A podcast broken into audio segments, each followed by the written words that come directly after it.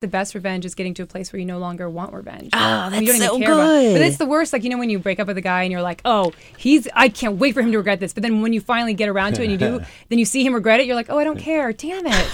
I'm not. I'm not getting that satisfaction. It's true. It's true. But what that's great, like spiritual self awareness. I mean, when I first um, posed for Playboy, I damn right I sent that Playboy autograph to the bo- first boyfriend that broke up with me that called me a dork. I'm oh like, my here you go. See that? From your dork. right? People people grow up and change, you know. And even if you look like a dork before, it's not nice to call people dorks because they you don't they don't always turn into it. You know, the other thing about people saying no and being mean, I think what developed for me was not just a strong sense of self, but I know how to articulate myself. So when when I got into the you know when I first got my my big my big breaks and I was getting these opportunities and people were um, my, you know, big one was for me as the Daily Show, and I joined the Daily Show. and I was the first female correspondent. Yes, in amazing. Seven years, and there was um, a little bit of a backlash that came with that. I say a little bit, but you know, ends up being like you know, Tina Fey wrote a Thirty Rock episode about the hiring, and it was a, a thing where these women were trying to say like trying to put me down and be like, you can't be like the Maxim Hot 100 model and be on the Daily Show, Right, Our, God our prize forbid. special smart show. And for me, um, it was it was very simple. It was like, say that to my face. Ooh. Say, come say it to my face and let's debate it because I guarantee you'll walk away crying because I don't have bad intentions, but you do. Damn. And I feel like that's what.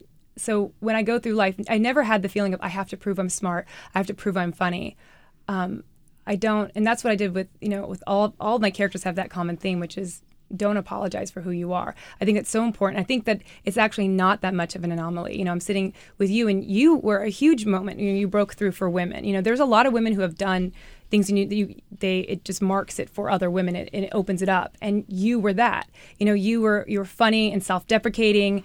And beautiful and gorgeous, and you weren't apologizing for it. You weren't wearing turtlenecks and doing that. You were like, "Hey, I can be funny and smart and crass and embrace my sexuality and I don't have to apologize for Right. it. And it was a cho- and it is a choice because you can mm-hmm. either go into the victim role Right. of woe is me. And I remember, you know, in that during that first transition, during Playboy, you know, guys would be like, You shouldn't be getting into comedy. You should just shut up and let me jerk off to you. And I'm like, you know what?